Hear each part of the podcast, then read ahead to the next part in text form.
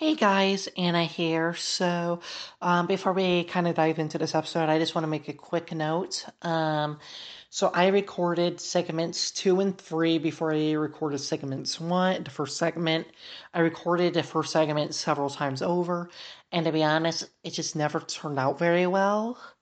Um, there was a lot of problems with each take. And so, yeah, we're actually going to be completely skipping over segment one in this episode. Um, there will be no news. Um, and so we are literally just going to dive straight into segment two of this episode and to basically kind of pretend segment one didn't happen. Um, just because like it just never worked out. So yeah, anyway, so um, just wanted to make that very clear. Um, because you know you segment two ends of it starts off with me saying, you know, like, all right, we're back or something like that, you know. Because, you know, I assumed that there was going to be a segment one of this episode, but just didn't work out that way. So, anyway, just wanted to make that quick note so you can understand what's going on. Anyway, enjoy the show. Alrighty, so we are back. And so, yes, we're finally going to talk about what I promised in the last episode that we talk about in this episode and that is things that help me personally kind of keep my eye on God and heaven, you know, off of earthly things. Okay, I'm gonna be honest. I don't know about you, but I struggle so hard to, you know, keep my eye on God and, you know, the spiritual realities. Like, I, like, like 99% of the time i have my eyes here on earth and you know my earthly struggles earthly problems you know just all these earthly things. I absolutely suck and just fail in every way on keeping my eyes on god. It's just not something i do well like even remotely like 99% of the time i absolutely fail that said, there are a few things that every now and then can remind me um, to keep my eyes on God, and I am actually make try, trying to make an active effort to use more, um, to keep my eyes on God and heaven, spiritual things instead of you know these earthly, fleshly things. You know, I, I don't know if I'm making any sense. but you know, like, and, and over time, I'm to think of more, you know, and it's kind of my ongoing goal, you know, try to think of more things, you know, to help keep my eyes on God instead of, you know, Earth. But here are two things that I have kind of thought of so far. And so the first one would be family. Gosh, it's been rough family wise. You know, um, growing up, my parents were pretty abusive. You know, I definitely grew up in a very abusive household. You know, mo- my mom was very, very emotionally negligent. You know, you could say like she she she was very negligent, um, emotionally, um, for me. And my dad kind of like it's not really necessarily I don't know maybe that's the word, but I don't know. I feel like there's a better word for that. Then there's my dad who swing wildly between not paying any attention, you know, not caring about uh, me or my sisters, and then the other extreme is overly controlling, like abusively controlling, and you just never knew who you were going to get. And so like, the household was just always very unstable um, everybody was always on their toes. I remember there was one time when Dad got so damn strict that me and my sisters were literally, you know, oh, I, I'm gonna butcher the pronunciation. Sieg Heiling, is it? You know, like the you know the Nazi salute thing behind his back. You know, whenever he would give one of his little proclamations, you know, and then you know whenever he, if he would ever order something of us we would just start goose stepping because like he got so damn overbearing and overly controlling at one point like i want to make it clear like this is not just like you know like kids you know just not like your person no like no no no no this was genuinely over the top, abusively controlling time that um, that we went through, and like we just like we hit our breaking point at around that time, and we were literally just like we were calling him, you know, just. I think we were calling it like one point we started we we started calling him Dadler, you know, a mix between Dad and Hitler, just because like he was just so overly controlling um, of our lives and everything that we did. You know, so you know that, that's kind of where we come from. You know, and it, this is really scratching the surface. You know, me and my sisters were, were forever scarred for that. You know, that's not not so much my middle sister, but don't get me wrong, she definitely she she definitely kind of got it bad, but she, she was definitely you know the favorite of the, my parents. Like, I want to make that clear. Like, even as when we were little kids, like all of us knew that my middle sister was the favorite. Like, my parents never tried to hide it. I mean, they always said that, oh, no, no, we don't have favorites. We love all of you. Just say, like, no. Even as toddlers, all three of us knew that the middle one was the favorite. Like, we all knew that. And it's been true our entire lives. Everybody knows it. She knows it, you know. The youngest knows it. I, like, we all know it. She is the favorite. So she didn't get quite as bad as me or the youngest. But, yeah, like, oh, gosh it, it, it, angers me to day to see what I've done to my youngest. Like, I feel like the, the consensus kind of I kind of got it the worst, but the youngest got it almost as bad. Like, uh, yeah, we're we are scarred for life. Um, you know, that's where we come from. You know, and so like I have that problem with family.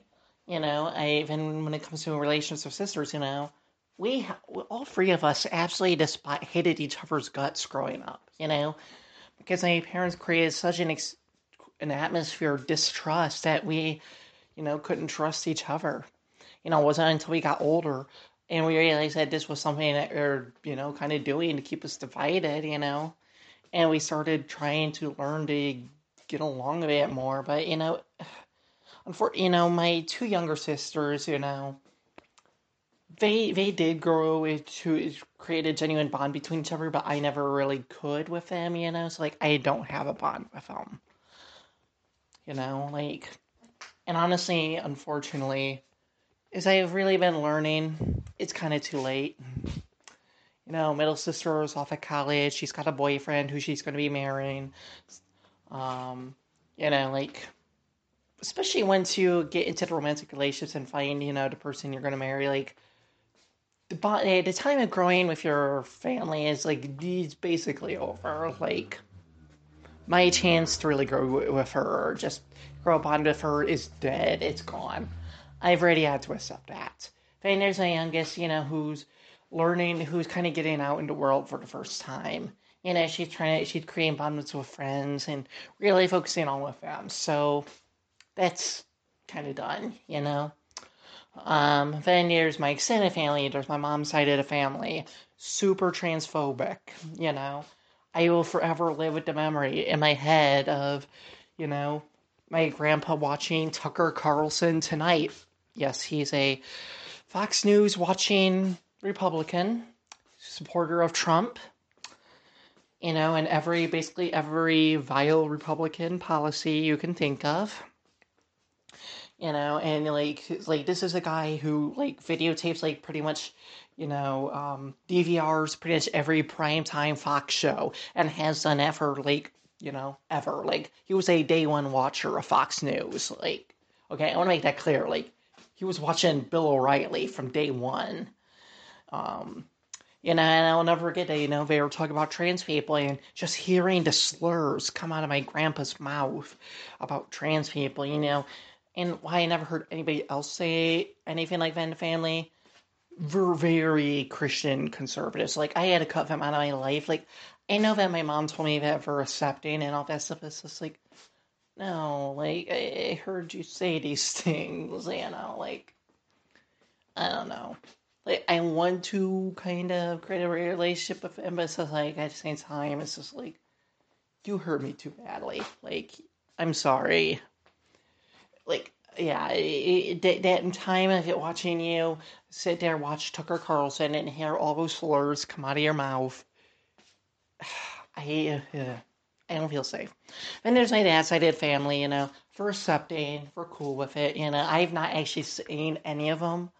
Um, you know, like they have never seen, they have not seen me as Anna. You know, the last time they saw me was pretty early in transition. Like I was maybe like four months in or something, you know, four or five months in. You know, transition. I was still very much in guy mode, you know. Slight like they haven't me as my true self, you know, and I'm fucking terrified of presenting myself to them. Um, so yeah, you know, but the thing is, I don't have luck with family. You know, and, and people always talk about, you know,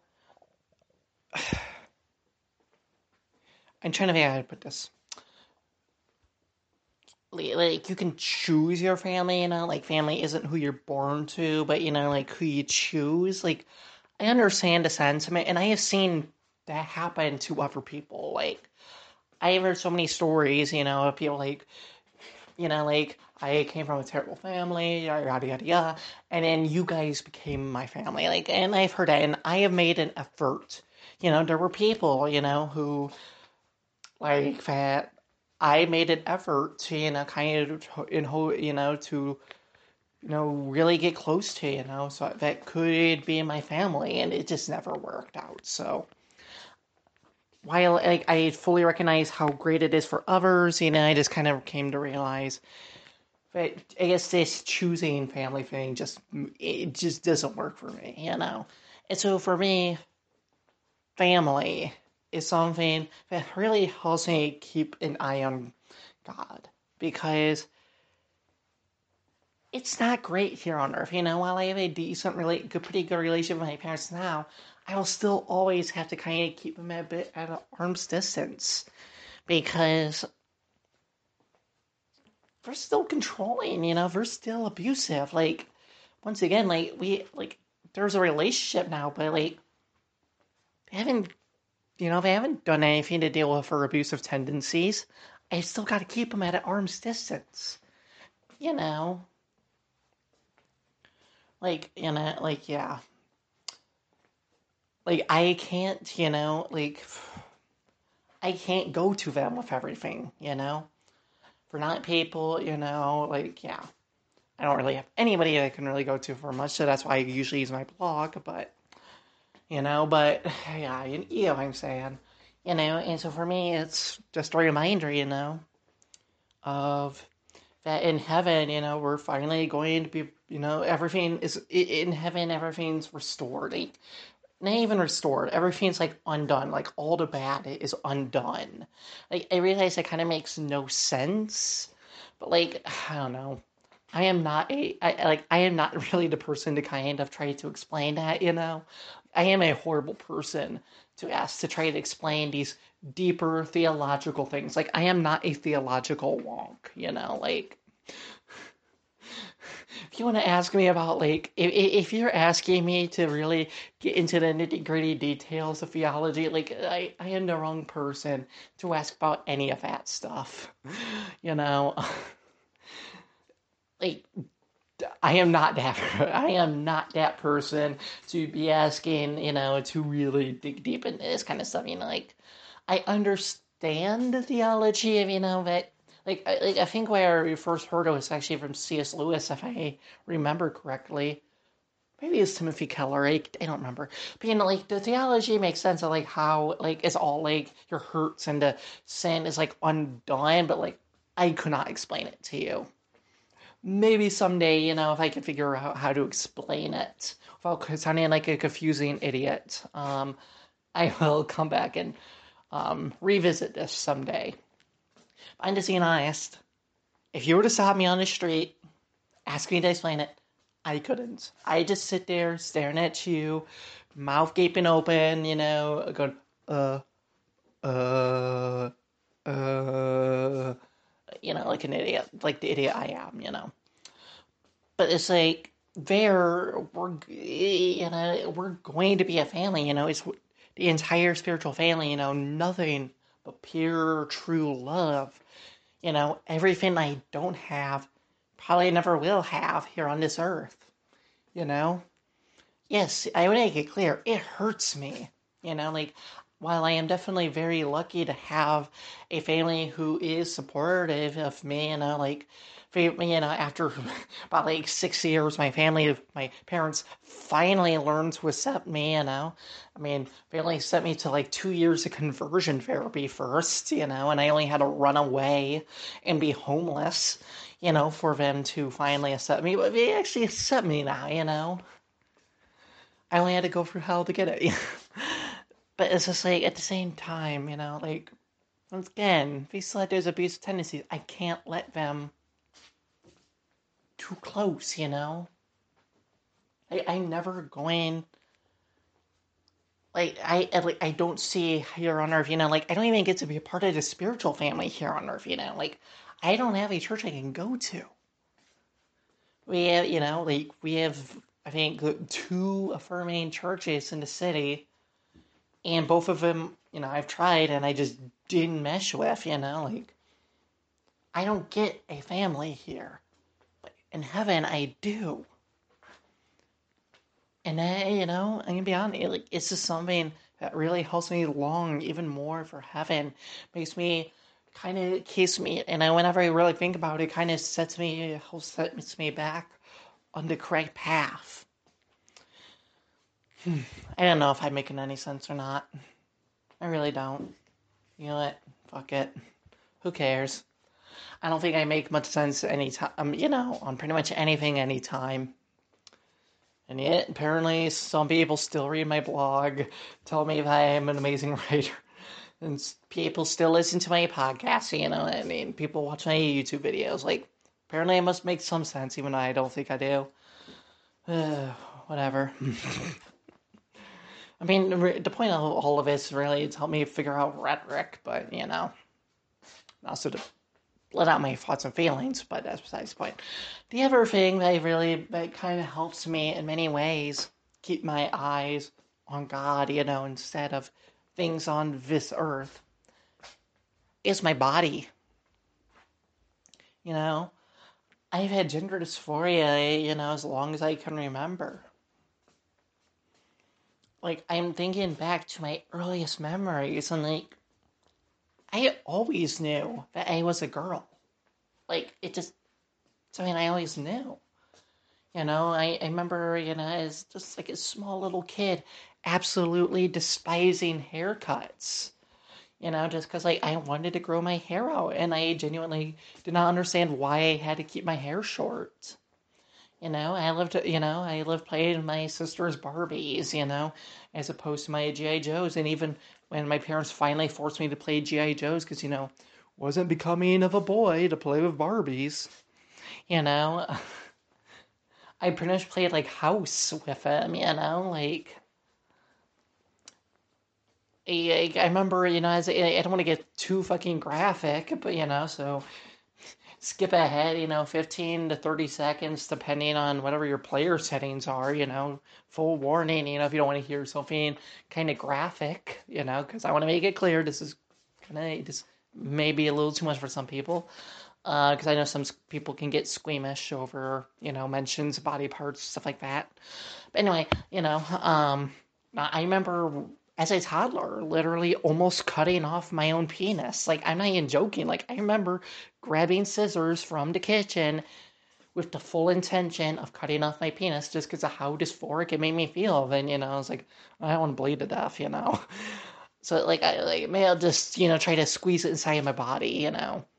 And, you know, and I was like, oh shit, how am I going to pee then? Hmm. Like, those were literally my thoughts. Like, I'm not even joking. you know, and I didn't even know that, you know, girls had anything different. You know, I didn't know about vaginas or anything. Like, I thought everybody had a penis. you know, when you're like a fucking toddler, you think everybody has the same genitals as you, you know? Um, you know, I just knew that my penis was bringing me too much distress and I just had to be gone. Had to go away, you know. These are memories I've had, like, I remember from my earliest days. I've always had this dysphoric body, you know. I lived for like, you know, what, six, six and a half years. I didn't remember this point, you know. I don't remember the exact timeline for any of this stuff anymore. Um, you know, like just suicidal dysphoria, you know. And now I am transitioning, but it's never going to be an assigned female at birth body, you know. I can never give birth with this body. You know, like it's always going to be to an extent male, you know. Like while this body, you know, this body will at best, you know, for the rest of my life be somewhere in the middle, you know, of quote unquote biological sexes, you know, to borrow a stupid ass unscientific term, you know. Like it's going to be too feminine to be male, but you know, not masculine, but too masculine to be ma- female, you know Always gonna be kind of here in the middle. Always gonna have dysphoria. And, you know, someday when everything is restored, you know, I am going to finally have a body that's free of dysphoria. Not gonna have to live with it anymore. You know? And that brings me joy, you know? Like, I can't even imagine. Like, I, I like, what is life without, you know, never not having that threat of dysphoria over your head? Like, you know, when I tra- even when I transition, you know, I don't feel dysphoria, you know, like 99% of the time. Like, the threat is always there, you know, it's always something that's kind of looming over your head, you know and like I, I can't even imagine like what is it like to not add that trans identity to not kind of be one of the other? Like I, I can't even imagine. Like in heaven that's going to be a reality. I can't even imagine. Like that's going to be so glorious. You know? And that's just another thing that you know really helps me keep my eyes on God, you know?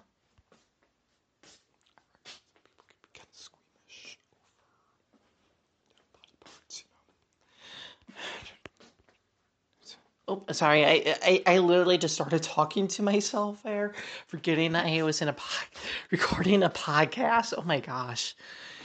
Come on, Anna. Like, like I literally actually straight up like last minute or so, I actually straight up forgot I was recording a podcast. It's like I was just kind of almost like just like talking out loud to myself, but loud enough for you all to hear. And then I just immediately started just dove down, you know, like into like just like whispering, like I kind of do when I'm talking to myself. Because like I actually just for like the last minute or so forgot that I was actually recording a podcast. oh my gosh. Um so yeah, you know, I feel like that's a good, a good reason, a good good time to end this segment. Um, honestly, like there's so many things I would love to talk about. You know, um, like for instance, you know, like I'm probably not gonna really dive into these unless I really, really, really feel like um feel like and I start mentioning these things like you know what, fuck it, I'm gonna talk about it. You know, like I found out that there are people who actually believe that Paul was married. Yeah, the, the, the, the Apostle Paul in the Bible. Apparently, people, there are some people who genuinely, vehemently believe, you know, argue that uh, Paul was married. I don't know where the fuck someone gets that idea from. Uh, I read like I, I heard about it on Twitter from a few people, and then I looked up a few articles, you know, and I found like the first one I could find that argued that, and like it was such, just so crackpot and nut job ish. Like I just I couldn't even make it all the way through the end. Like it was so bad. Like oh my gosh, like like it's the thought of someone you know someone so prominent in the Bible not being married like really that horrendous to you. Like here's the you know, fuck it. We're gonna We're gonna go down this road. Okay, we're we're gonna go straight down this road. I am totally getting in trouble for this. I want to make this clear. I am so good at uh, like so. I'm gonna offend someone, you know, and, and I'm okay with that. we worship. I'm talking strictly about the American church here. I don't know what the fuck, you know. It's like in Canadian churches, you know, Indian churches, British churches, you know. I'm just thinking of like uh, the different countries that I've seen that listen to my podcast. Irish churches, Malaysian churches. I have no idea what the fuck is going on over there. So I want to make this clear. This may be, this might totally be strictly an American phenomenon. But if your church system struggles with this as well, then guess what? We, you get to be included, but I have no idea. It's like I, I, I recognize what I'm talking about may only apply to the American church. But here, at least we have a serious problem with idolizing marriage. Like, what the fuck? Like, people, marriage is not the highest calling one can receive. No, you do not need to be married to be a good Christian. What the fuck? I mean, Albert Mohler, the head of the SBC, know, the Southern Baptist Convention, the largest, um, is it the just the largest Protestant denomination, or is it the largest um, Christian denomination, period, in America. I don't even remember. But, you know, one of those two. I think it might be the largest denomination, period. I think it's bigger than Roman. I mean, there are more you know, Southern Baptists and Catholic, Roman Catholics. But I could be wrong on that. So, so sorry if I am. But either way, you know, huge chunk of Christian Americans. Okay, huge chunk you know, about like 2010, I believe. You know, this was the head of the SBC literally said that you had to be, you know, to be a Christian to get married.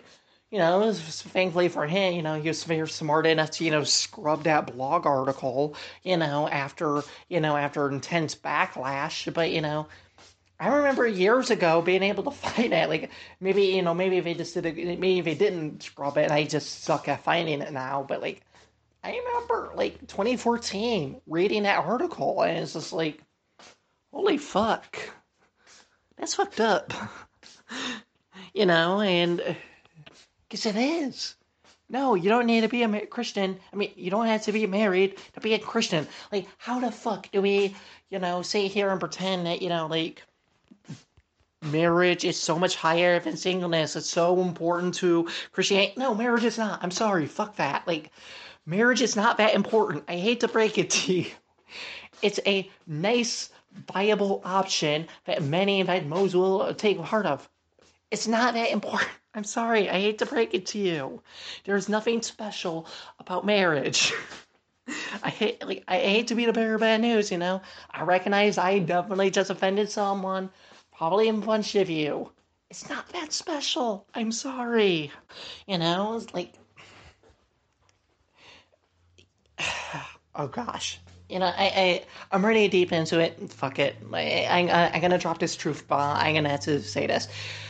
What is up with all the Christians who are sitting here? I think it's First Corinthians 14. You know that the passage, you know, in First Corinthians where Paul is talking about marriage and singleness.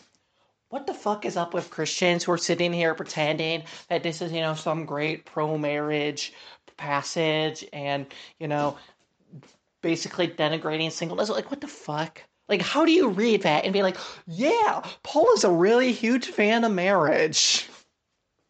I'm sorry, the mental gymnastics you have to go through to think that.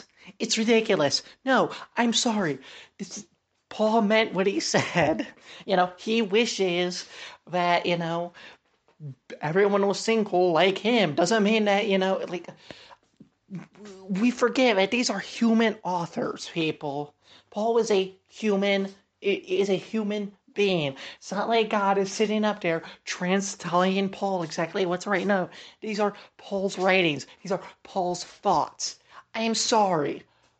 I Paul almost certainly actually believed that. And so he put that. Not saying that's what God thinks. For all we know, you know, like I don't think that God wishes that everyone was single, you know, considering that most Christians aren't single, you know, just saying, you know.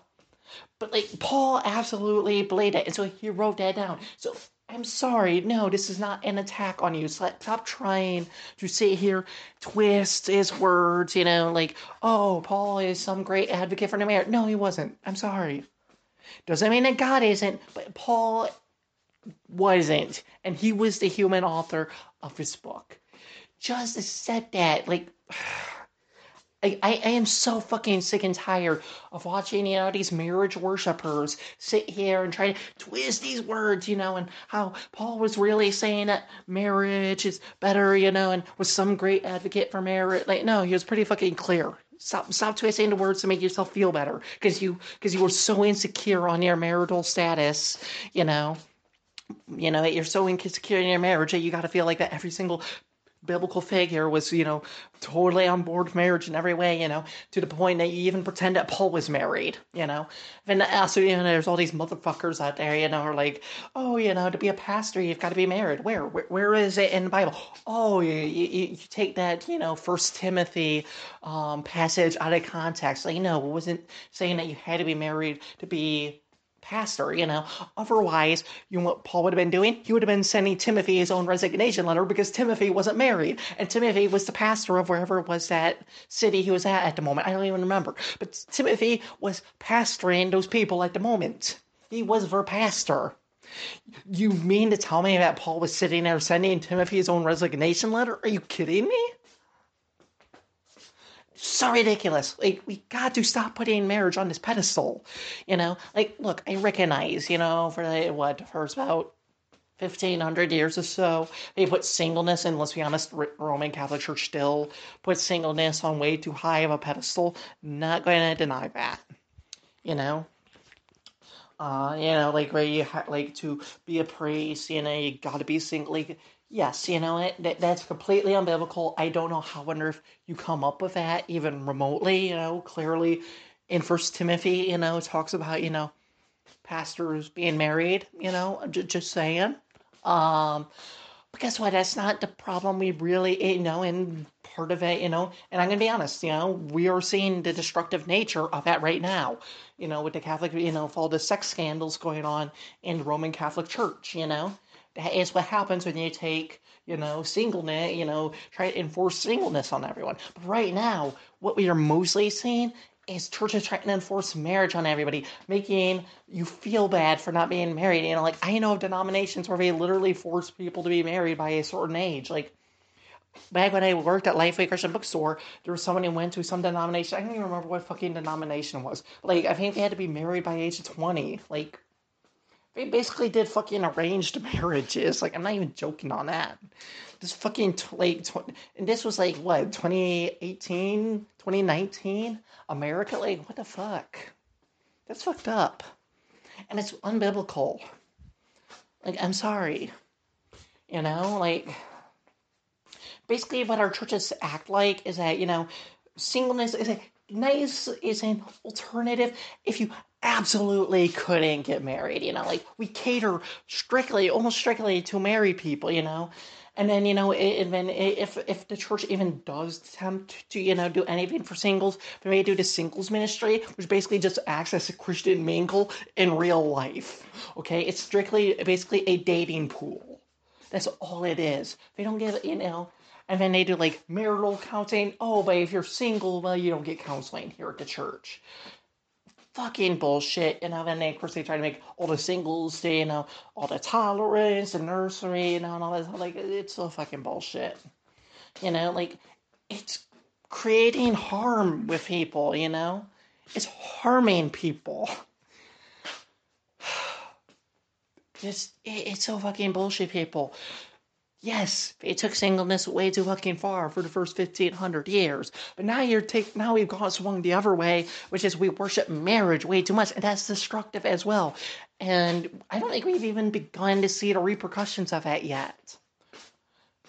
So wait, we're going to. This is not sustainable. This is not okay. We got to take marriage off the pedestal it's on, and in the Roman Catholic Church, they got to take the singleness off the pedestal it's on.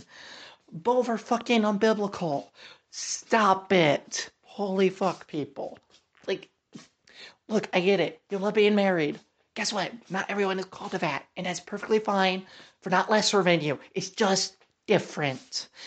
You know, and one of the most fucked up things that I did, you know, was like, you know, like a lot of it hinges on the metaphor, you know, Christ being the groom, you know, the church being the bride, like I'm not gonna get into it right now, especially because I couldn't explain it very well. but that is not like it, it's not quite saying what you think it means. Like I hate to break it to you. Like once again, I couldn't really explain at the moment. Maybe sometime.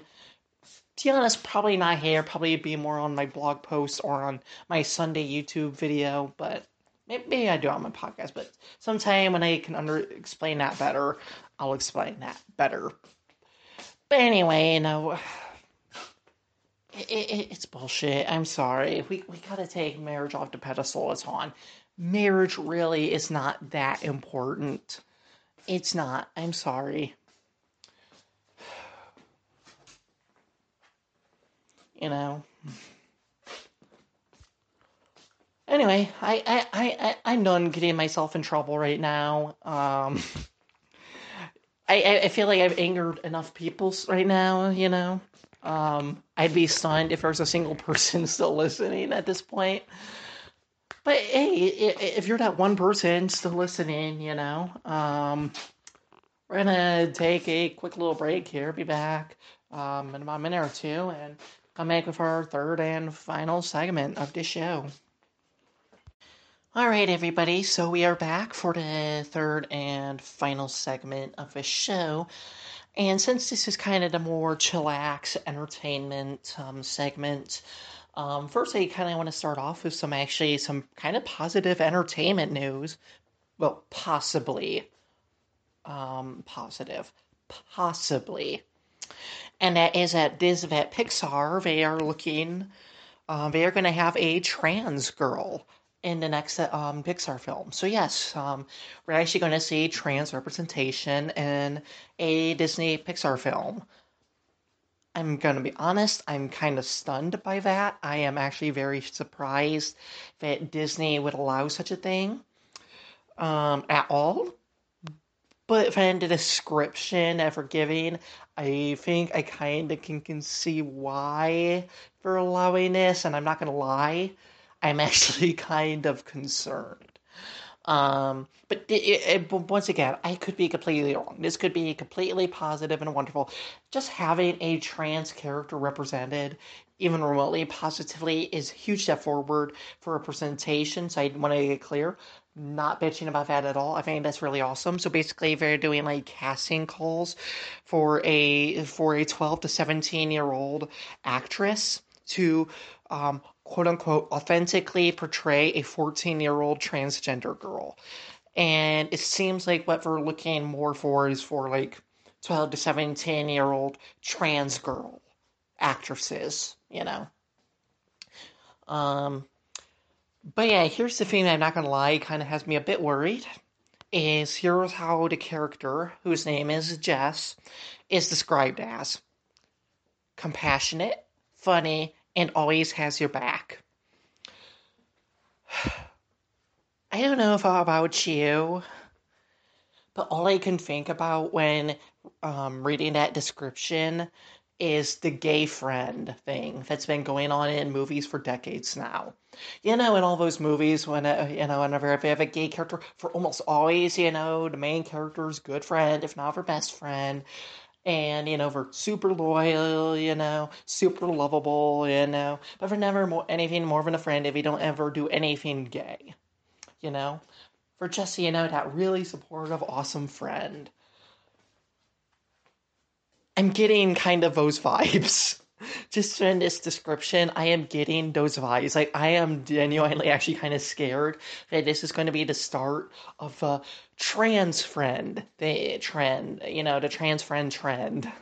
try, try to say that five times fast. Uh, in movies, you know, still, you know, I make it clear, you know, having a trans um, person being shown in a Disney Pixar film is amazing for trans representation, especially when our humanity is up for debate right now.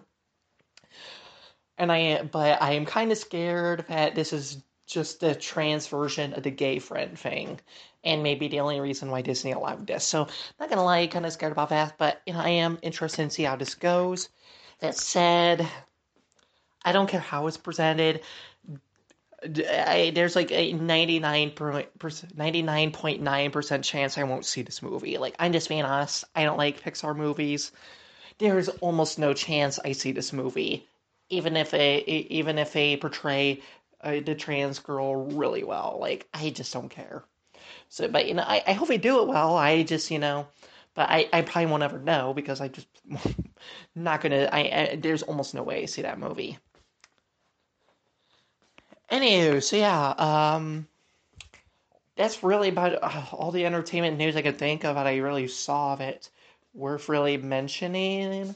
Um, but yeah, you know, lately I've been watching through um Little Women, all the different Little Women movies, you know.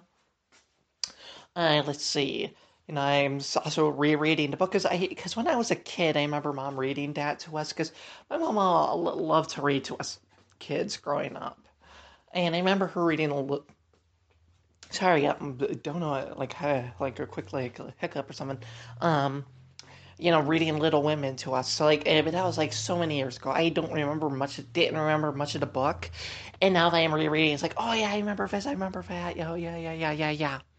You know, and so I, so I've been enjoying it. You know, I've been enjoying rereading the book. You know, and watching all the movies. You know, um, Sunday, I watched last Sunday, not the one that just passed. You know, um, you know, not yesterday from when you're listening to this, probably. Um, but, you know, I watched a 1933 Little Women of Katharine Hepburn. Um, and then on Wednesday, I watched a 1949 one with June Allyson. Oh my gosh. Yeah, the, the, the, the, 1933 was pretty darn good. You know, I actually pretty enjoyed it. You know, definitely had problems with it, and you know, his age definitely showed, but it was a good movie. You know, I really loved Katharine Hepburn as Jo. Really loved her as Jo. Um, 1949 was not good. Definitely not good. It felt like a paycheck movie. You, you know what I'm talking about? You know, um, movies. You know where it was clear, kind of clear that the actors only took it for the paycheck, you know, for hearts really weren't into it. Because, like, this movie had a very big star studded cast. Like, this like, these were some, like, this was basically like the Avengers of 1949. Like, some, like, a bunch of the biggest stars in Hollywood all converged in, like, this one film at the time. And my God you would never guess that they are the biggest stars in Hollywood by their acting performances in this film. Like, no one gave a fuck. I'm just being honest. Like, there was no point in that movie outside of whoever played Aunt March and played, um, oh God, Grandpa Laurie, you know, Mr. Lawrence. Um, yeah, Mr. Lawrence. Um, eh, you know, those are the only actors who seem to, to give a fuck about what they're doing everybody else was just so clearly phoning it in. Um, there was no passion, no emotion in anything. Um, that, that, that the uh, oh gosh, the John Brooke's proposal to um, Meg. It was so bad. It was so pathetic. I'm just saying, you know, just, just an advice to anyone out there. If the person proposing to you has as little emotion as the guy who played John Brooke had when prevent, um, proposing to Meg in 1949's Little Women. Don't marry them. For the love of God, don't marry them. I have never seen less emotion in a movie wedding proposal, marriage proposal, ever. I swear, for the love of God, Keanu Reeves could have put more emotion in. It, it was so bad. Like I put it just maybe like one tier above. Um, you know that scene in Attack of the Clones when um, Hayden Christ- Christensen as Anakin is going. I don't like sand. It's coarse, rough. It gets all up in. Yeah, I don't even remember. I, and I don't care. Anyway, so you know, um, no, no emotion. It was bad. Uh, oh my gosh, it was so bad, so bad. You uh, know, and of course they kept a lot of the timeline weirdness that the 1933 one had. You know, they had they met Laurie, you know, on the first Christmas for some odd reason. You know, instead of at the ball, they didn't even have Meg's ball. They didn't have Amy falling through the ice. You know, just a bunch of weird stuff. Like, not that great. It, it, it's not worth watching, people. Um, don't it, it, just don't watch the 1949 Little Women. Okay, keep with the 1933, 1994, and 2019 versions. Okay, if, if, if those are actually good, I would watch any of those um, versions of Little Women in a heartbeat. For absolutely fantastic. 1949, no, just just stay away. That movie needs to remain in the dustbin of history. Quite definitely, not good. Not not not good at all. So yeah, and I I watched that, um, let's see. I watched the last two Kung Fu Panda movies, uh, which were pretty damn good. Um, I actually genuinely forgot how good because last time I watched Kung Fu Panda, you know, the movies, I watched them once, and that was in 2016 after the third movie came out. You know, I watched like all three Kung Fu Pandas like back to back. You know, not in one day, but you know, like three days or something like that. You know, and I totally forgot how good those movies were. Like I remembered enjoying them at the time, but like I forgot just how damn good they are. You know, I would say the second and third Kung Fu Panda movies are among my favorite animated movies ever, especially the third. I think Kung Fu Panda 3 is a literal masterpiece. Like, I think that it is one of the greatest animated films ever made.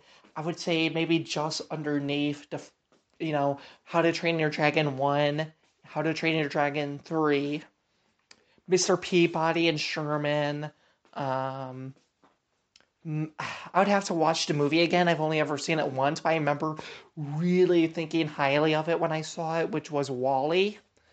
Um, yeah, I mean, I really can't think of any. Maybe Treasure Planet. I might put Treasure Planet above it, maybe. Um, but yeah, that's about it. Like in terms of animated films, I would put above Kung Fu Panda three. Like, absolutely fantastic. Um, just cannot recommend it highly enough. A brilliant end to the trilogy. Like it's perfect. Like I hope to God they never make Kung Fu Panda four because like they ended it too perfectly. Like it was such a perfect ending. For the love of God, please never make um, Kung Fu Panda four.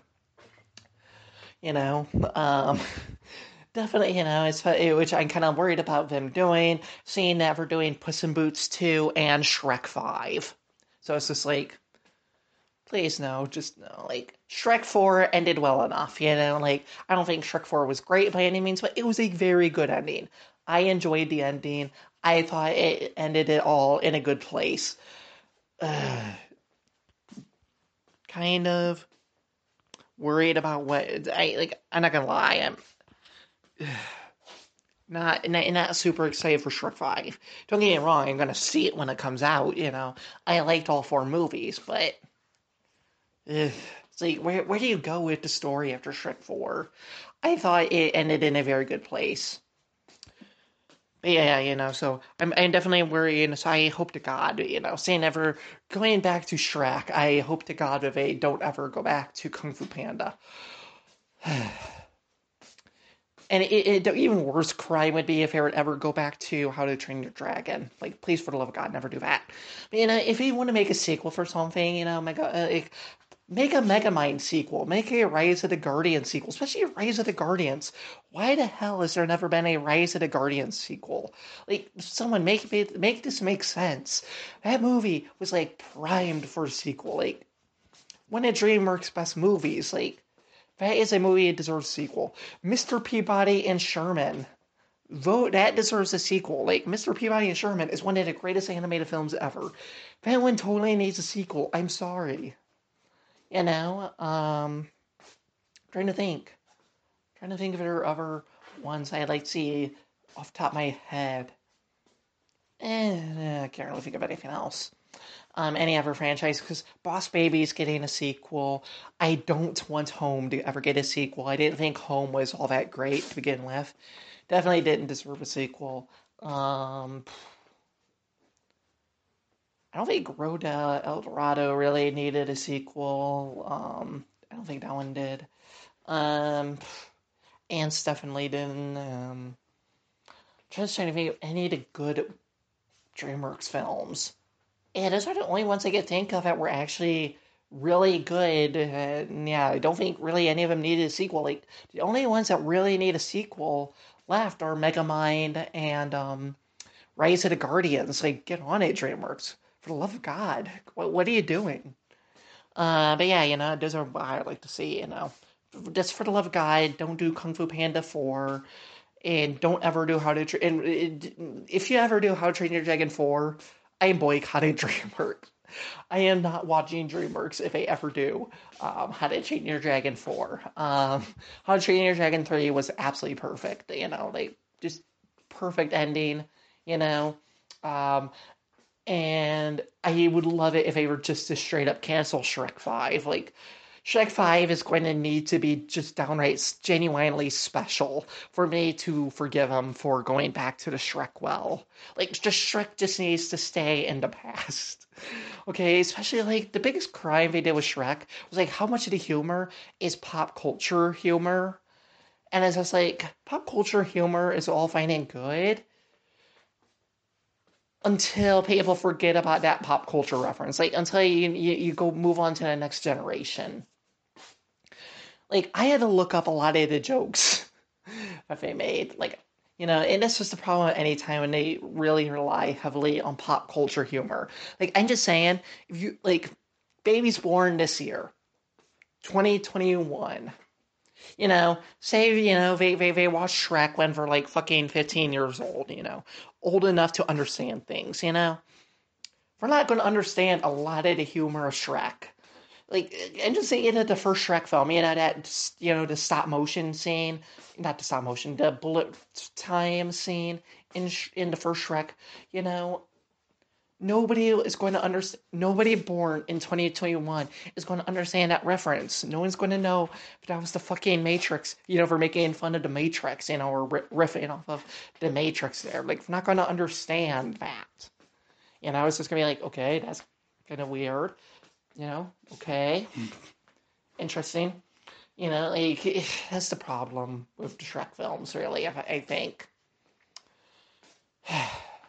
So yeah, yeah, yeah. Anyway, and just kind of going on about stuff.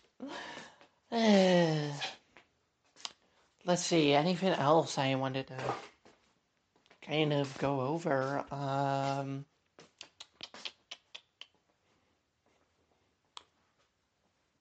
can't think of anything else. Um, did I watch anything? Say anything. I don't know. I mean, maybe I could. I don't really feel like it. Like, I don't care enough about. Like, I was going to talk about play. Uh, like, for a half second there, thought about maybe talking about that report about PlayStation.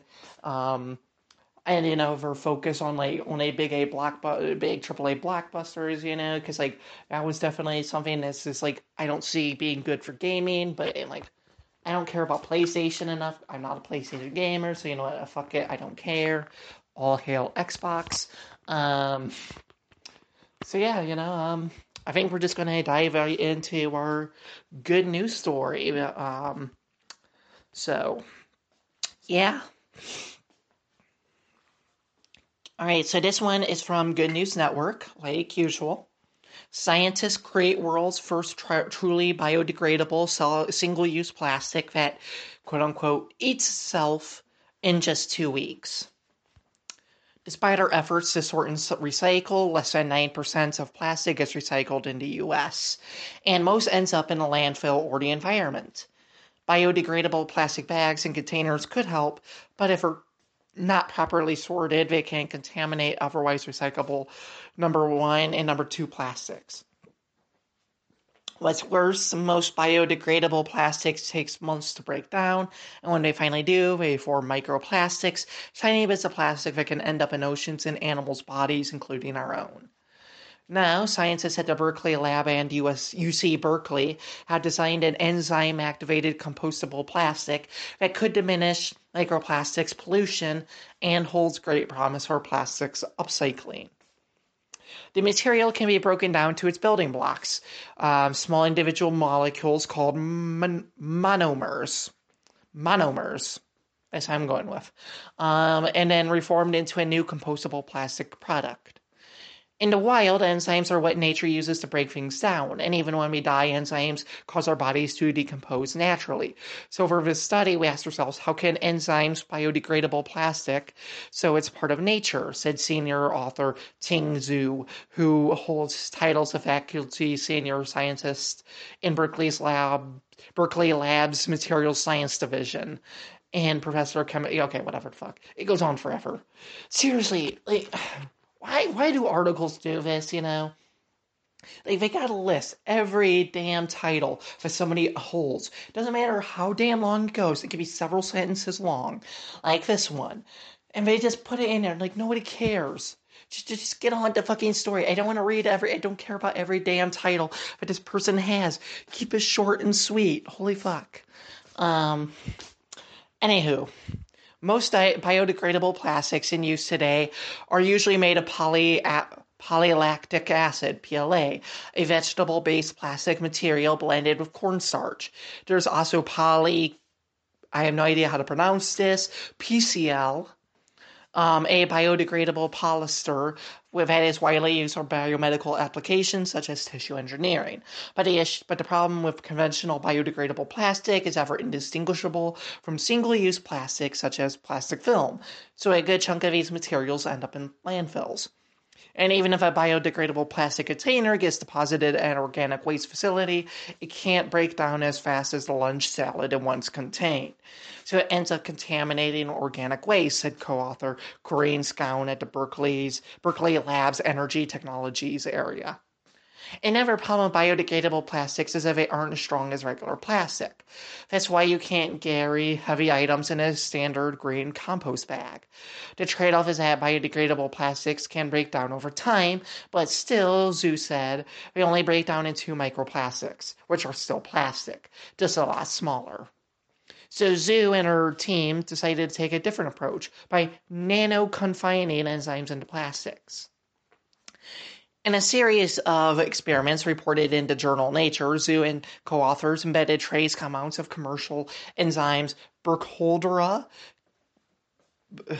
I have no idea how to pronounce any of this shit, but anyway, its acronym is BC lipase and proteinase K with the uh, PLA and PCL plastic materials. The scientists also added an enzyme protectant called 4 monomer random heteropolymer, or RHP, to help disperse the enzymes a few nanometers apart.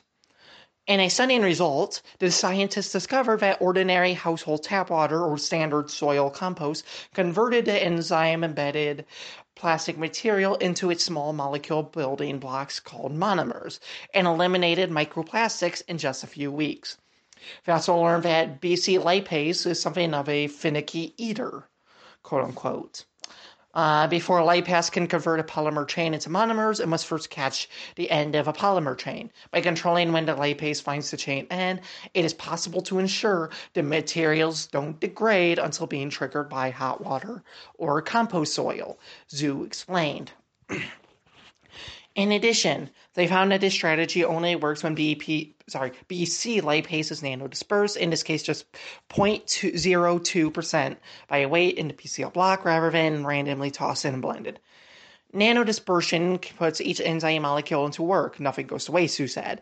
And that matters when factoring in costs. Industrial enzymes can cost around $10 per kilogram. But this new approach would only add a few cents to the production cost of a kilogram of resin because the amount of enzymes required is so low. And the material has a shelf life of more than seven months, Scown added. Developing a very affordable and easily compostable plastic film could incentivize product produce manufacturers to package fresh fruits and vegetables with compostable plastic instead of single-use plastic wrap, and as a result, save organic waste facilities the extra expense of investing in expensive plastic depackaging machines when they want to accept food waste for anaerobic digestion or composting. Since our approach could potentially work well with both hard, rigid plastics and soft, flexible, flexible plastics, Xu would like to broaden our study to polyolefins. Polyolefins? I have no idea how to pronounce that. A ubiquitous family of plastics commonly used to manufacture toys and electronic parts. The team's truly compostable plastic could be on shelves soon. They recently filed a patent application for UC Berkeley's patent office. When it comes to solving the plastics problem, it's our environmental responsibility to take up nature on its path by prescribing a, molec- a molecular map within the science behind the wheel. Our study is a good start, Xu said. That's exciting news indeed. Anywho, so yeah, that's going to be everything for this episode. If you listen on a podcast platform, please leave a review, share this episode. Uh, you know, if you're watching on YouTube, like, comment, share, subscribe, you know. Uh, you know, if you have a comment or question, uh, send me an email. You can find my email in the description. You know, you can also support this con my content. You know, get podcast episodes early, videos early, um, your name read on the podcast or videos, and other things um, by supporting um, my content on Patreon. But you can also just do regular donations or Cash App, Venmo, and PayPal.